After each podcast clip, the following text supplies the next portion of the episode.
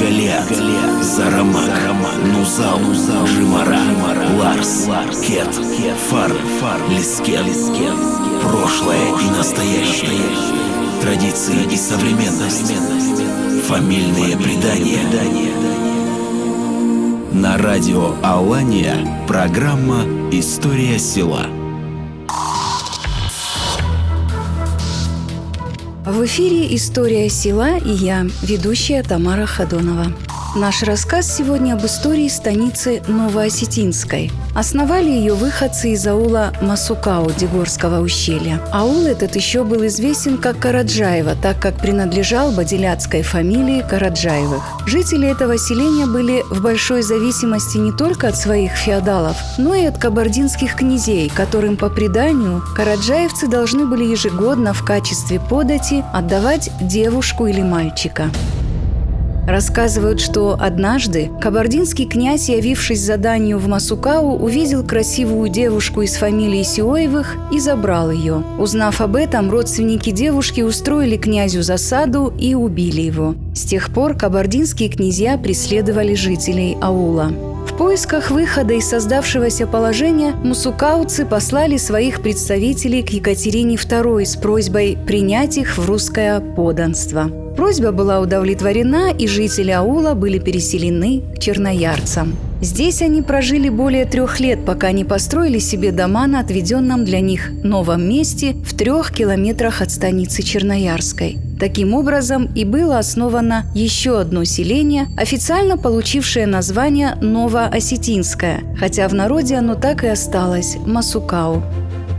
В 30-е годы XIX века из станиц стали выделяться хутора. Это было вызвано развитием главных отраслей хозяйства, которые носили имена своих основателей и населялись первоначально одной или несколькими родственными семьями. Так, например, из станицы Новоосетинской выделился хутор Елбаев – Имя Исаула Петра Илбаева было широко известно в терском казачестве. Он был владельцем конного завода, на котором содержалось более 60 породистых скакунов и поставлял верховых лошадей для казачьих полков. Как и в станице Черноярской, в Новоосетинской было много офицеров. Только одна фамилия Тургиевых дала терскому казачеству и другим частям русской армии боевых и высокообразованных офицеров, в том числе одного генерала и несколько войсковых старшин. Гордостью не только фамилии Тургиевых, но и всей станицы был Заурбек Тургиев, участник русско-японской войны в Маньчжурии, где он командовал вторым Черноморским полком кубанского казачьего войска.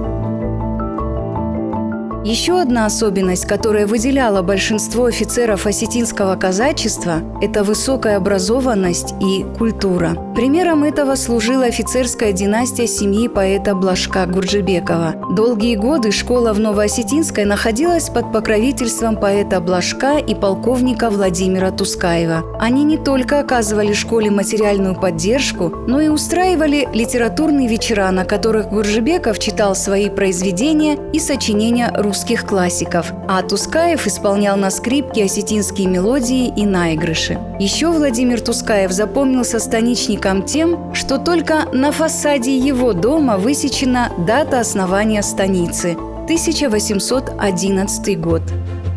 В летописи станицы Новоосетинской вписаны и имена братьев Бичераховых, которые известны были своей активной борьбой против большевиков от Терека до Баку. Но интересно другое. Отец их, Сабан, простой казак, одаренный портной, превосходно шил черкесский и имел даже свою мастерскую в Петербурге при конвое Его Величества. Считается, что распространение черкески под названием Бичераховка именно заслуга Сабана Бичерахова.